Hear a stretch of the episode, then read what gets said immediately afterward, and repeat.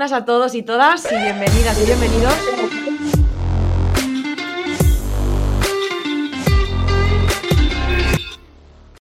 Ahora sí. Muy buenas a todos y bienvenidos al episodio 87 en abierto de Bilvidea, un podcast en el que queremos tejer una red de seguridad para emprendedoras, innovadoras y movimientos asociativos creando un espacio de mastermind.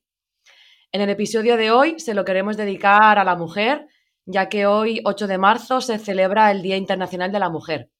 Como todos sabéis, se trata de un día en el que se lucha por la participación, la igualdad y el empoderamiento de la mujer en todos los ámbitos de la sociedad.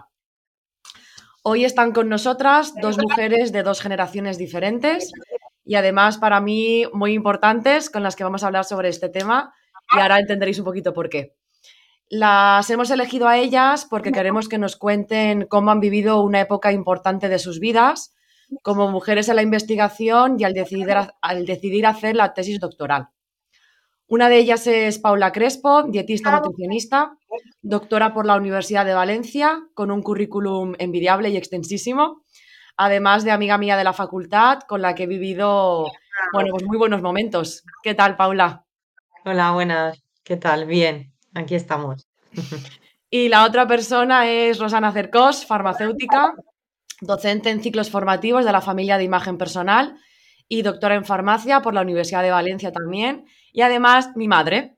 Por tanto, podréis suponer la ilusión que me hace haberle invitado a este podcast. ¿Qué tal? ¿Cómo estás? Hola, ¿qué tal? Hola, Paula. Hola, ¿qué tal? Bueno, eh, tengo la suerte también de que Paula y Rosana se conocen por diversas circunstancias. Así que bueno, vamos a empezar. Primero de todo, eh, os quería preguntar, ya que estamos en 8 de marzo, eh, ¿qué supone para vosotras este día? Si lo celebráis de alguna forma en especial o si habéis participado alguna vez en este día. Cuéntanos, Paula. Pues bueno, o sea, yo creo que supone un día significativo por, por el propio significado que tiene que tiene el día, ¿no?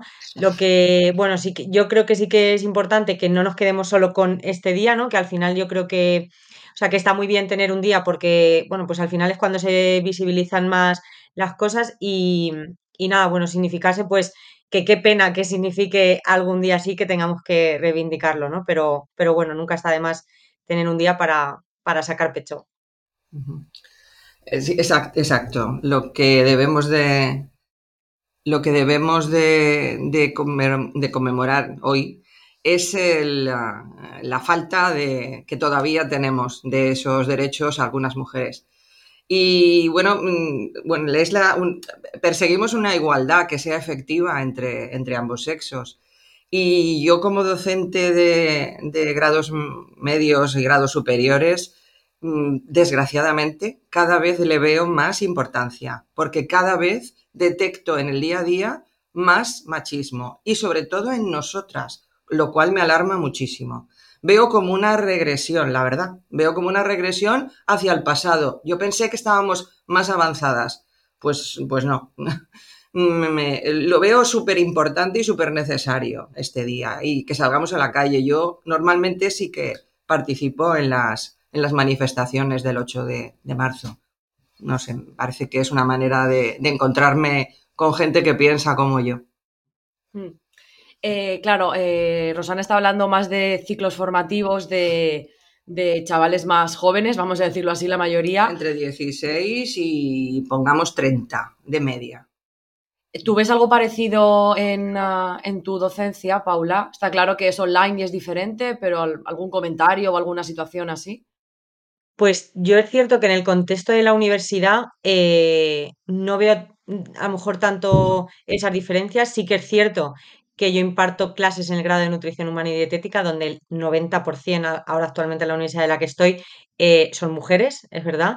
Y sí que es cierto que no, o sea, esa diferencia o esos, eh, quizá a lo mejor por el grupo de población más madura en ese sentido, aunque bueno, sí que, bueno, más madura y, y, no, ¿no? Que determinada era, pero es cierto que, por mi parte, en lo que es el contexto de la universidad, sí que no he percibido esas diferencias, posiblemente también por las diferencias en el porcentaje que hay, ¿no? De, hombres y mujeres en el grado de nutrición, que bueno, tú Laura también lo sabes porque ya cuando nosotros lo estudiamos casi, casi que era así y se, y se mantiene la, la tendencia. Sí, a ver, cada vez hay más chicos, pero sí que es cierto que el 90% son, son mujeres.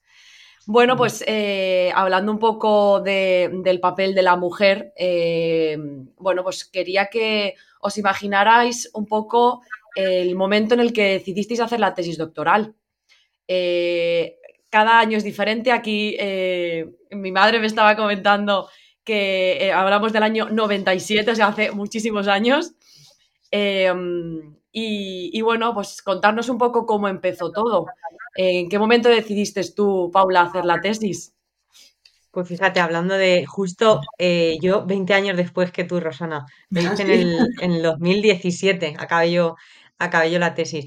Pues realmente a mí, mira, siempre me gusta contarlo porque también por el concepto yo creo que, que, se tiene de la tesis, no lo sé, luego Rosana cuando comentes tú, sí que es verdad que yo la hice, o sea, surgió un poco por, por el, el, hecho de mi día a día, o sea, yo nunca me planteé quiero hacer la tesis y voy a buscar financiación para hacer la tesis, yo estaba participando en un proyecto de investigación con una beca simplemente para, para investigar sin idea de, de, lo que, o sea, sin tener idea de, de la tesis y al final llegó un punto en el que tenía tantos datos que dije, oye, ¿por qué no, no hacer la tesis? ¿no? Porque al final eh, tengo material suficiente para publicar o para hacer una tesis. Entonces también eh, un poco el concepto de que la tesis surgió del trabajo del día a día y sobre todo yo creo que para, para, nutrición, para dietistas nutricionistas es importante porque parece que, claro, yo hablo desde mi experiencia, como que la tesis solo se puede hacer eh, si te la planteas, si tienes una beca y si te dedicas solo a ello, ¿no? Y al final yo creo que se trata de, pues, bueno, en, el, contexto que, yo hablo, ¿no? De derivado de un tiempo de recoger datos, de tener una experiencia, decir, oye, ¿por qué no publico esto y hago una tesis doctoral? Entonces, eh, surgió un poco mm, porque estaba en, un sitio, por supuesto, para hacer investigación, porque, por supuesto, tenía una madrina que quería que hiciese la tesis a toda costa y, me apoyó para que la hiciese, eh, pero que puede surgir de, de, decir, oye, llevo muchos años trabajando en este ámbito, porque no hago la tesis de esto? Que tengo conocimiento y tengo datos para, para hacerlo. Entonces, eh, luego, claro, una vez que te la planteas, dices, ay, madre mía, ¿dónde me he metido? Pero, y vosotras dos lo sabéis muy bien, pero, pero bueno, fue un poco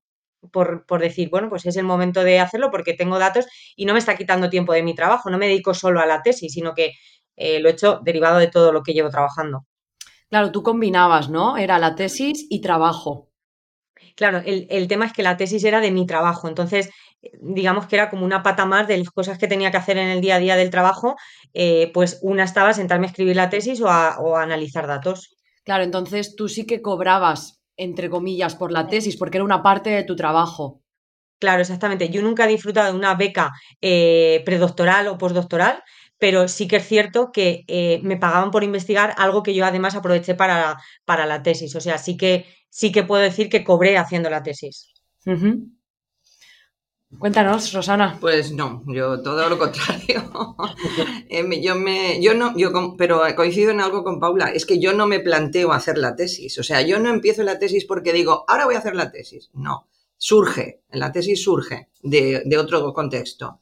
Yo en ese momento en el que yo no empiezo con la tesis, yo empiezo con la tesina, entonces se llamaba tesina, que era la licenciatura en grado. O sea, yo me planteo hacer una licenciatura en grado y me pongo a hacer la tesina. Eh, ¿Cuándo me pongo a hacer la tesina? Pues yo me pongo a hacer la tesina en un momento de mi vida en el que estoy en el paro. Estoy, yo he terminado de, trabajar, bueno, me, me autodespedí del lugar en el que estaba trabajando por las circunstancias que iban a rodear el futuro de esa empresa en la que yo no me veía. Entonces, bueno, pues llegué a un acuerdo y me fui. Eh, pasado unos pocos años, mm, me quedo embarazada y tengo a mis hijas. Mis hijas tienen eh, sobre año y medio más o menos y entonces yo bien, pienso, vale, ahora mis hijas ya tienen sobre año y medio, yo no tengo trabajo y en un futuro algo tendré que hacer. Con lo cual veo que mm, me ofrecen, de hecho es que los directores de mi tesina y de mi tesis eran eh, compañeros de, mi anterior trabajo, porque trabajaban también en la facultad. Entonces me vi que en ese momento tenía alguien en la facultad que me arropaba a poder hacer la tesina. Total que me meto en el embolado. Y me meto a hacer la tesina con unas niñas de entre, porque cuando la acabé tenían año y medio, o sea que imaginaros, guardería y un año y algo tendría. cuando todo el, fragor de, la, de las circunstancias. Total, que yo leo la tesina. Y en ese momento, cuando leo la tesina, digo, vale, digo, es que mm, mi tesina es teórica, mm, básicamente toda es teórica. Eh, digo, ¿y ahora qué? Mm, esto, entonces me animan ellos mismos a, ¿por qué no hacer los ensayos farmacológicos de lo que ya has hecho a nivel teórico y, y sale una tesis? Total, que dije, bueno, pues venga, va, vamos a, intentarlo. Y bueno, pues eh, al cabo de unos años salió, salió la tesis. ¿Qué pasó durante ese tiempo? Pues pasó que mis hijas iban creciendo, tenían necesidades y yo a la tesis en realidad le pude dedicar solo las mañanas de mi, de mi vida en aquel año, en aquellos años. Yo solo le dedicaba las mañanas. No, no, trabajaba, he dicho que estaba en el paro, con lo cual era mm, la casa, bueno, no trabajaba fuera de mi casa, claro, que en la casa con dos niñas, pues trabajo desde luego tenía. Entonces, lo que era el, trabajo de laboratorio, el trabajo de investigación, lo hacía solo por las mañanas. Las tardes las dedicaba a estar en casa con ellas y, el, y hacer el, el, trabajo de ordenador, por así decirlo. Y bueno, pues así, así surgen todo, todo, todos esos años. No, no hay una, una, un comienzo previo de decir voy a hacer la, la, tesina. Lo que sí que me doy cuenta es durante es todo el proceso de tesis y de tesina y tesis en que me doy cuenta que puede ser, que me gusta la investigación y que me gusta la docencia, con lo cual que puede ser una salida laboral que ahora en esos momentos no tenía. Entonces eso sí que me lo planteo como, vale, no, esto yo no sé para qué me va a servir exactamente, eh, que creo que luego lo comentaremos, pero, eh, pero bueno, voy a hacerlo, voy a hacerlo y, a lo mejor mi vía de, terminar pues es la docencia. ¿Dónde? Pues no lo sé. Yo en aquel, en aquel momento pensaba que que en la universidad pensaba. Nada más lejos de lo que luego ha sido. Pero bueno, en ese momento pensaba que sería una posible, una posible salida y desde luego necesitaba la tesis para poder dar clase en la universidad. Si no, no, no podía hacer camino. Aquí hay que añadir que Ana y yo íbamos con mi madre a la facultad de farmacia a, a acompañar al laboratorio. Yo no sé si por esto estudiamos nutrición y acabamos en la facultad de farmacia, pero sí, sí, nos acordamos que íbamos allí, nos sentábamos en una sillita y esperábamos aquí a terminar la parte de laboratorio. Fíjate, o sea, qué momentos vitales tan, tan diferentes, porque yo le hice justo en un momento de mi vida que no, bueno, dicho así, quiero decir, estaba trabajando, pero eh, no tenía ningún tipo de carga eh, familiar, emocional, económica, nada. Yo llegaba los fines de semana, si me bueno, si me apetecía, no, al final te tiene que apetecer porque si no, no la sacas, me ponía a escribir eh, y, día, y parte de, mi trabajo era de la tesis. Entonces, ¿qué maneras más diferentes de, de mm. hacer la tesis? Y yo ahora me lo planteo, pues eso, ya en el mundo laboral en el que no me dedico tanto a la investigación, em, que, bueno, que es de admirar hacer una tesis, pues precisamente, ¿no? El, tema de la, conciliación familiar es que vayan tus dos hijas, ¿no? A, esperar que tú hagas los experimentos y, luego, mira, luego han estudiado la facultad de farmacia, pero quiero decir que, esa es la realidad, ¿no? Tiene la tesis, sí, pero ¿qué, ha pasado mientras has tenido que, hacer la tesis, ¿no? Porque, claro, yo lo veo y digo, no lo sé si sería capaz o no, pero claro, yo, eh, mi momento vital era tan, tan diferente, o sea, igualdad de hacer esa, lo mismo, entre comillas, que, diferencia, ¿no? De, para poder organizarte. Mm.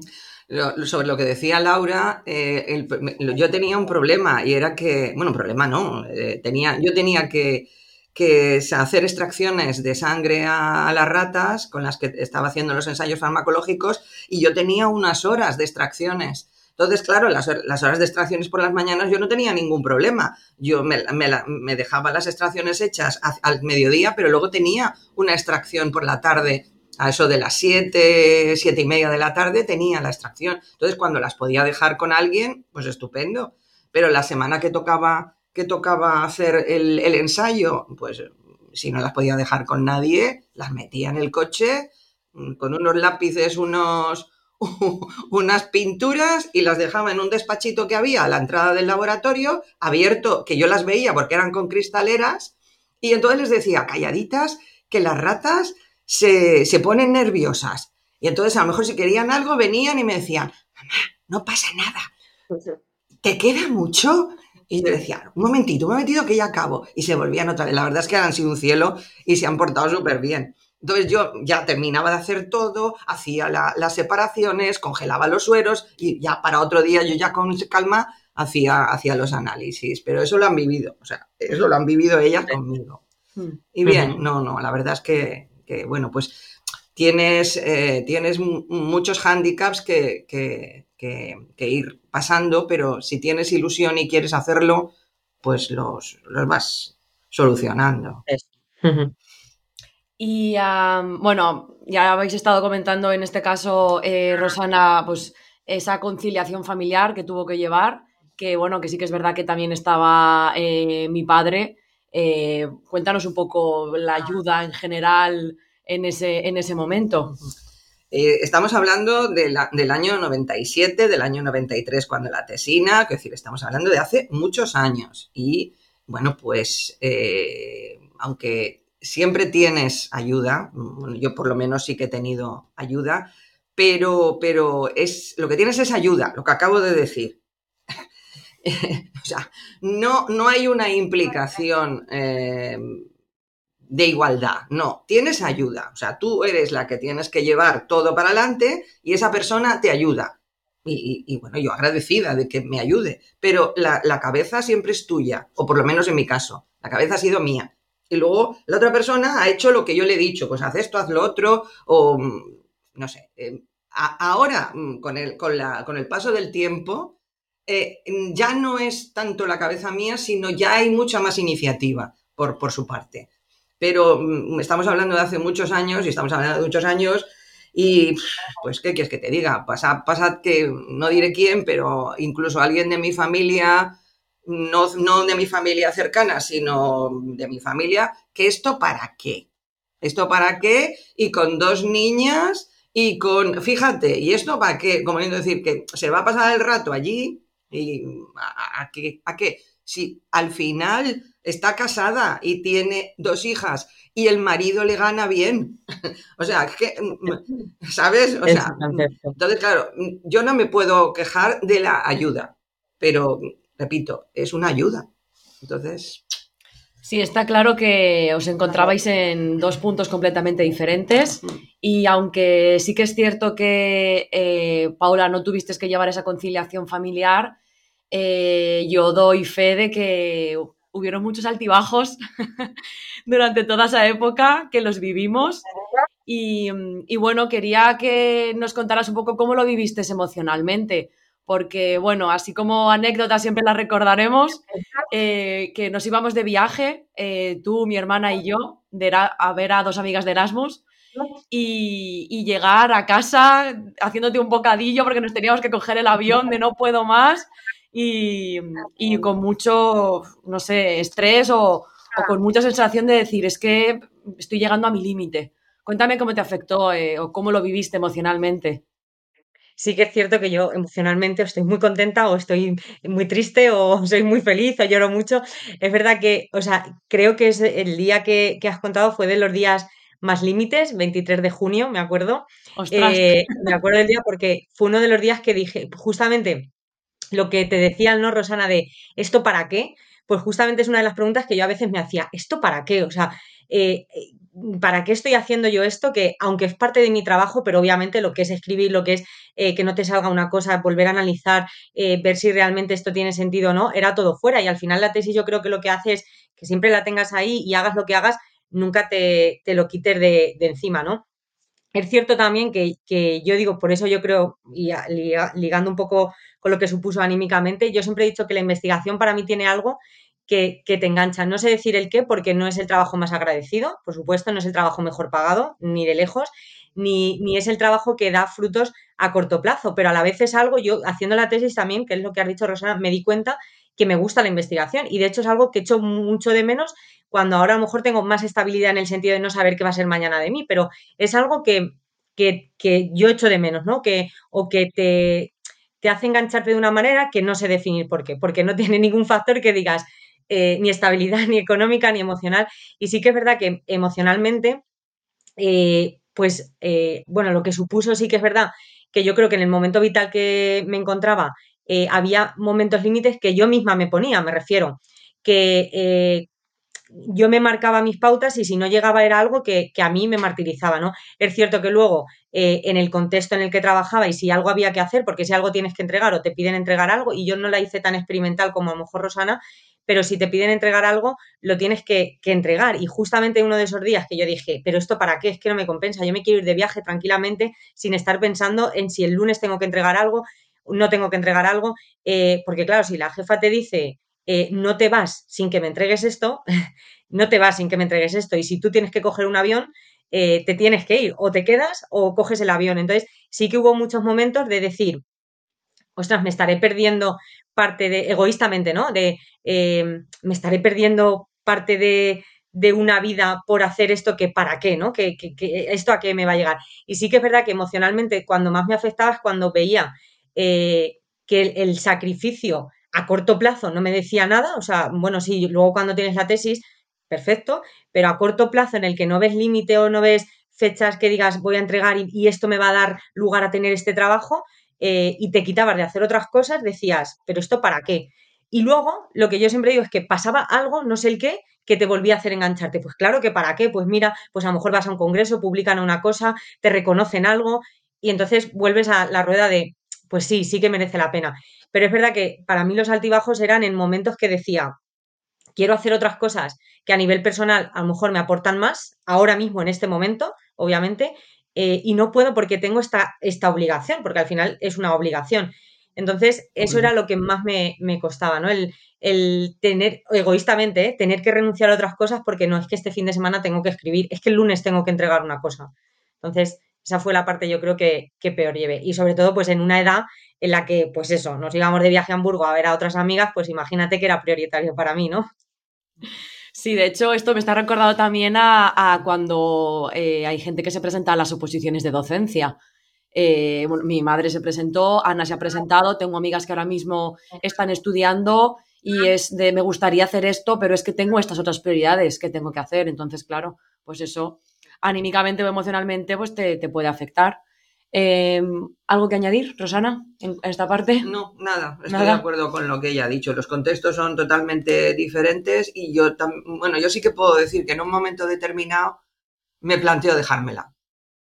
la presión era muy grande, la presión era muy grande por todos los sitios. Y claro, y por otro lado, pues repito, estamos hablando del año 94, 95, 96 estamos hablando de hace muchos años. Entonces, había mucha presión en, ese momento de... Mm, y todavía no, no, y no éramos tantas las que hacíamos la tesis. A ver, eh, que, sí que en, la, en, donde yo estaba, como es farmacia, pues como decís ahora en nutrición, pues éramos muchas mujeres y había, digamos, haciendo la tesis más o menos igual, igualdad de mujeres que de hombres en mi departamento pero había una mucha presión externa mm, que venía por muchos, por muchos mm, sitios, incluida la familia, ya lo he comentado. Entonces, en un momento determinado yo me, siento con mi marido y digo, mm, yo me estoy planteando dejármelo. Y entonces, pues pusimos los pros y los contras. Es decir, ¿qué has hecho hasta ahora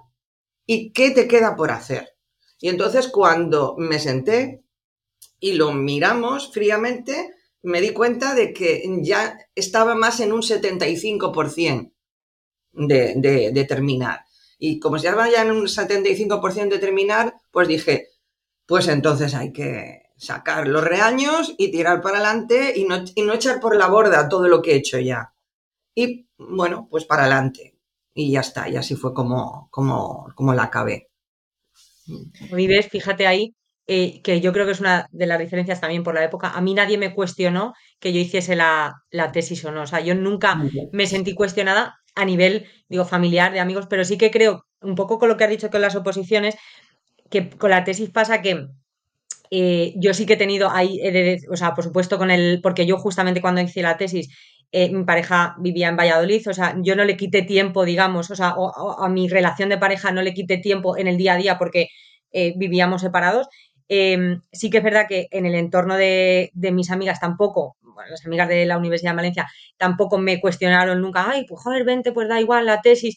Yo eso no lo he vivido, pero eh, sí que es cierto que yo creo que en general, cuando la gente no lo entiende igual, pasa con las oposiciones, ¿no? No entienden que es que tú el sábado no puedes ir a comer porque es que estás escribiendo y tienes, estás concentrada y necesitas acabarlo, ¿no? Pues ya escribirás otro día, ¿no? Yo creo que con las suposiciones pasa un poco eso, ¿no? Pues anda que no queda para el examen, pues porque no estudies un día. Entonces yo creo que, eso a nivel de la sociedad, ¿no? Eh, aunque no te lo cuestionen directamente, pero que hay veces que esa presión sí que la tienes un poco ahí, ¿no? La explicación, la, única explicación que yo puedo dar a no hacer algo es precisamente eh, que es que estoy haciendo la tesis, es que no tengo otra excusa. Entonces, bueno, yo creo que eso sigue ahí un poco en el ambiente. Sí, de hecho, eh, por eso que estáis comentando, eh, sacar un poco el, tema de, esa discriminación o de, de, esa no valía de la mujer académica. De hecho, en uno de los episodios que tenemos en Ibilvidea, el episodio 80, de la presión de lo gratis o de Publish or Perish en abierto, que os animamos a que escuchéis, y luego también otro de realidades sociales, hablábamos un poco, bueno, pues de esa discriminación académica que, en la época de Rosana existía más, quizás ahora un poco menos, pero bueno, si creéis que sigue existiendo, si vosotros la vivisteis, porque, bueno, yo la verdad que no estoy muy metida o prácticamente nada metida en el mundo de la investigación, pero por lo que estáis comentando, pues que a lo mejor no se os tenga en cuenta como mujeres a la hora de investigar, no se os tenga prioridad a la hora de publicar, o que incluso hayan menores oportunidades o, no, o que no se os vea válidas. En tu caso, Paula, ¿lo viviste en la época de la tesis? Yo decir que no, también es verdad que yo, y aquí sí que me gustaría puntualizarlo, nunca he competido por una beca, o sea, yo quiero decir, si existe esa discriminación, eh, yo no la he vivido, pero porque no he competido ahí, o sea, lo que decía, yo nunca he optado a una beca predoctoral o postdoctoral en la que, en la que sé que existe igual esa desigualdad y en la que mucha gente la ha vivido. Y yo también no sé si tiene algo que ver, quizás sí, o sea, yo eh, que siempre lo diré, que este, estoy eternamente agradecida a quien fue mi madrina. Yo tuve una jefa mujer que se dejaba la piel y yo sé que ella sí que le costó hacerse hueco en, este mundo de la investigación, eh, todavía hace muchísimos más años. Eh, encima ella pues era médico y hacer que un médico haga la tesis y tienes la vida resuelta, mm, ¿para qué? Y eso sí que, que lo, sé de primera mano, que le costó mucho hacerse hueco. Y yo, por ejemplo, siempre he trabajado con otro compañero, con Kim, que también mm. conoces, y por parte de mi jefa directa, yo esa discriminación no la he tenido a la hora de repartir, digamos, ciertas cosas, pero también es verdad que yo no he competido por una beca o por, o por un concurso público que, en, el que a lo mejor, eh, bueno, público-privado, en el que a lo mejor sí que haya, sí que puede haber esa, esa discriminación. Yo siempre digo que que, o sea, lo que me ha, rodeado el contexto de mi tesis eh, no es nada raro, quiero decir, nada, nadie, nada que nadie pueda hacer, pero sí que es verdad que en el curso normal de una beca, beca predoctoral, hacer la tesis postdoctoral, yo eso no lo he vivido y es verdad que ahí no puedo decir eh, de primera mano si, si, bueno, pues si existe como sé que existe, ¿no? Que, que es algo que se reivindica mucho. Y si hablamos de tu trabajo de ahora en la universidad, ¿crees que eso existe? Yo tampoco lo he vivido y seguramente por, quiero decir, por el equipo que lo forma. El, no sé si decirlo así, ¿no? Pero el, de estos tiempos, o sea, eh, pienso que las otra generación, por decirlo así.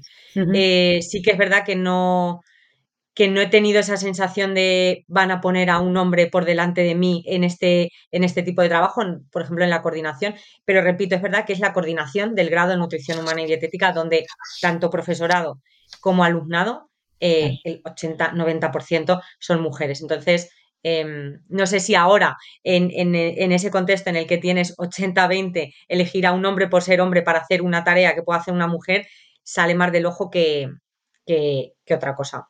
Hmm.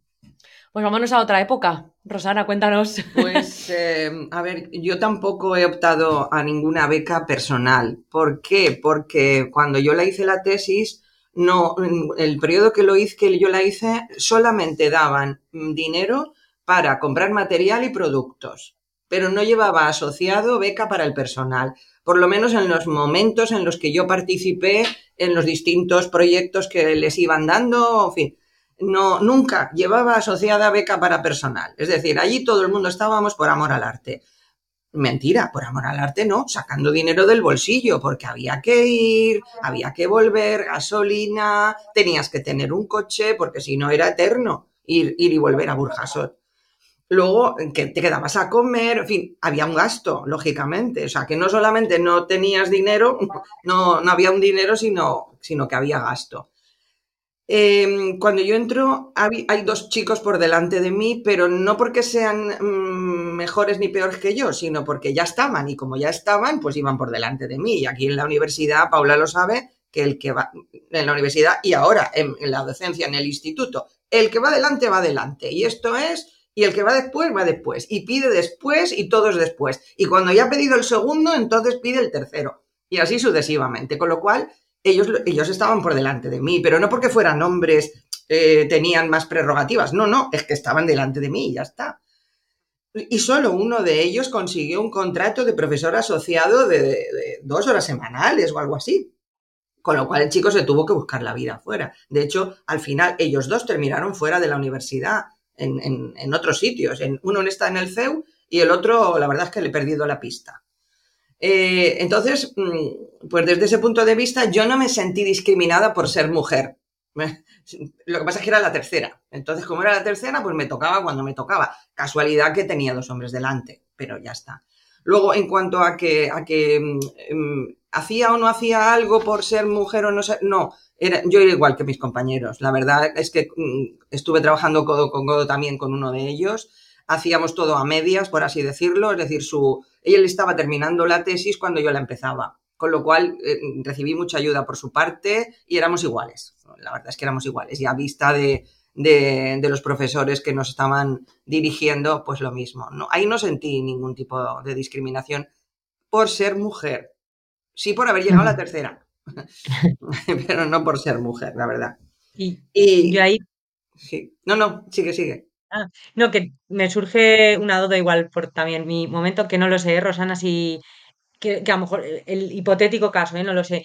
Eh, o, bueno, la lanzo la pregunta, no sé si puedo lanzar la pregunta. Claro, claro. Eh, que igual a lo mejor esa discriminación no se ha vivido o no sé, yo ahora pienso mucho en eso, ¿no? Porque no estabas a lo mejor en un momento en el que, o sea, quiero decir, aparte de que tuvieses que hacer la conciliación familiar, pero ya tenías las hijas. Quiero decir, tú una baja ya no te, la, no te la ibas a coger. No sé si a lo mejor en ese contexto es más fácil vivir una discriminación cuando saben que te vas a coger una baja, ¿no? Es decir, porque, bueno, lo, digamos, lo, lo más particular de tu parte era que tus hijas te acompañasen en ese momento, ¿no? Pero tú no estabas haciendo un experimento sabiendo que en dos, tres meses tú te ibas a coger una baja y ahí sí o sí no puedes ir eh, a hacerla, ¿no? No sé si a lo mejor en ese contexto es más fácil vivir eh, una discriminación cuando ya se sabe de antemano que tú vas a causar baja, ¿no? Y que vas a estar un tiempo que sí o sí tú no puedes trabajar. No sé si quizá hay, porque a lo mejor no nos ha pillado ninguna, a lo mejor en, no nos ha pillado en esa circunstancia. Claro, yo en el trabajo actual, eh, cuando empecé a trabajar, no tenía eh, tampoco esa circunstancia, ¿no? De decir, no, me contratáis, pero yo en seis meses o en cinco meses me voy a coger la baja. No sé si a lo mejor hay, alguien que, que, que, esté en esa situación tiene más posibilidades de sufrir discriminación, no lo sé. Seguro, yo creo que sí, de seguro. Pero antes y ahora, ¿eh?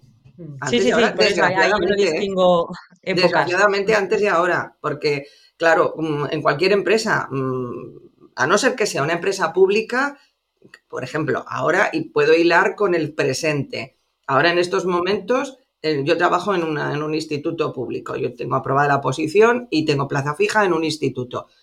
no hay ningún problema, o sea, las niñas vienen con, que, sea, que al mes se quedan embarazadas, pues se quedan embarazadas y la administración ya pone a otra persona. Ahora, estamos hablando de, una continuidad en una investigación, es muy competitiva, la universidad es muy competitiva y hay muchas zancadillas, muchas zancadillas, pero no entre nosotros, no entre la gente de base, que también, que supongo que las habrá, yo no, he vivido esa zancadilla, quizá porque yo he estado en la universidad solamente el tiempo suficiente para hacer la tesis y la tesina. Entonces, con mis compañeros, la verdad es que no la he vivido, yo con mis compañeros, pero sí que la he presenciado entre profesores. Entre profesores sí que la he presenciado. Entonces, pues seguramente, seguramente, si alguna mujer está en vistas de, tener que un embarazo o quiere quedar, en fin, lo que sea, mm, una, coger una baja en breve sí que lo, sí que lo mirarán seguro, segurísimo, segurísimo. Y probablemente mm, se, lo den al, hombre antes que a la mujer porque no les va a hacer papel en un periodo de tiempo. Y bueno, pues como tienen que investigar y tienen que sacar y tienen que tal y que tal cual, hay unos mm, una presión también que ellos reciben por su parte. Y bueno, pues van a elegir a quien menos problema les va a dar. Y ya está. Es curioso porque además en las dos profesiones que estamos hablando, que es la de farmacéutica y la de dietista nutricionista, ya lo estamos diciendo, el 80% o el 90% somos mujeres. Llegará un momento que se quedarán sin hombres porque todas las mujeres, llegará un momento que nos quedaremos embarazadas. Pero bueno, nada, eh, ¿algún problema o alguna situación que recordarais que vivierais en la época de la tesis doctoral, aparte de las que ya hemos comentado? sobre todo desde un punto de vista más como, como mujer. ¿Alguna anécdota que tuvierais, que recordéis? Yo no he tenido, ya te digo, yo siempre he pensado, quiero decir, tampoco lo puedo corroborar, ¿no? Porque no he tenido la otra parte, que parte de mi buena experiencia, voy a decirlo así, es porque mi jefa era una mujer que, y es una mujer que se ha hecho camino en el mundo de la investigación hace muchísimos años eh, y que le ha costado mucho. Yo creo que ya ha sabido, sabiendo lo que, lo que ha costado, ha intentado dar las oportunidades que, ha podido en, ese sentido. Entonces, yo es verdad que alguna experiencia como mal recuerdo, eh, no, como mujer, no, como persona, pues el inglés, que, sí o sí tiene que estar, que ahí sí que lo he pasado mal alguna vez, ¿no? Por mi, mi inglés conquense, pero, pero no no tengo una mala experiencia de decir qué mal lo pasé en este momento concreto o en esta situación eh, por ser mujer en este caso, que es de lo que, de lo que va. No, yo tampoco. Por ser mujer no recuerdo haber, haber pasado ninguna, ninguna circunstancia que me marcara. No, al contrario, he dicho que con el compañero y con los compañeros que, que estaban por delante de mí, que habían llegado antes, me llevé siempre muy bien y nos tratábamos como, como iguales totalmente. No, no he tenido ninguna. La única anécdota ya la he contado, que es la de la de llevarme a mis hijas de excursión a la facultad y, no, no, recuerdo otra, otra así que fuera frustrante o que me, me supusiera nada sentimentalmente. Bueno, pues la verdad que me alegra porque a pesar de, de, haber sido, de haber sido y de ser mujeres, no ha habido nada que digáis, bueno, pues esto por ser mujer y por mi condición eh, lo, en fin, lo repercutió. Eh, terminando ya con las últimas preguntas, eh, ¿haber hecho la tesis doctoral cambió vuestra vida en algún sentido? ¿Os ha servido para poder llegar hasta donde, en donde estáis? Yo sí, definitivamente sí, sí. vamos, el, a nivel de docencia, o sea, yo creo que, te abre las puertas y que es que yo, bueno, pues viniendo a Valladolid, ¿no? Donde estoy ubicada ahora, eh, siempre decía, ay, pues claro, si dejo Valencia, porque mi pareja actualmente vive aquí, si dejo Valencia, donde voy a trabajar en Valladolid, y la primera oportunidad la tuve en la universidad y yo estoy 100% segura que, que fue por, por el doctorado, ¿no? Entonces yo sí que creo que, claro, dependiendo a lo que te quieras dedicar, ¿no? Y sí que es verdad que yo en el contexto de del dietista nutricionista que a lo mejor nunca piensa en hacer la tesis porque lo que le gusta es la clínica, ¿vale? Que, oye, que está lícito. Yo siempre digo que eh, cuando llevas un tiempo trabajando, si, si derivado de tu trabajo, hoy en día, quiero decir que hacer una tesis no tan experimental como, como se puede hacer a lo mejor en el contexto de la universidad, puedes hacerla, eh, nunca está de más, sobre todo porque siempre y cuando, obviamente, si no em, dedicarte solo, solo a la tesis sin ningún tipo de financiación y por amor al arte a lo mejor a determinada edad, pues a lo mejor no es algo ni que te planteas, ¿no? Y es lógico.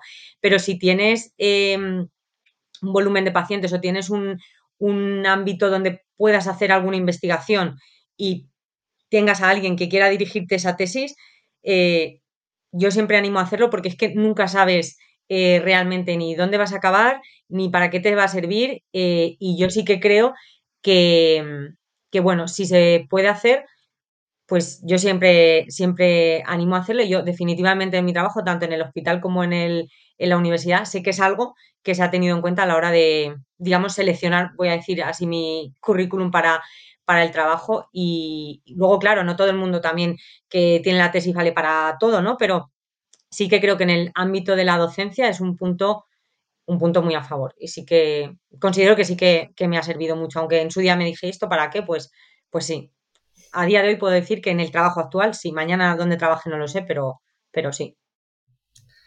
En mi caso, como, como decía Paula, pues cuando acaba, cuando la acabas dices, bueno, pues vale, pues tengo la tesis, ¿no? Entonces dice, en ese momento no cambia mi vida, más allá de la satisfacción personal de decir, ole, has hecho la tesis con todo el, lo que tenías por delante, todo lo has llevado y encima la has acabado. Y, y, bueno, pues con buena nota, por decirlo también.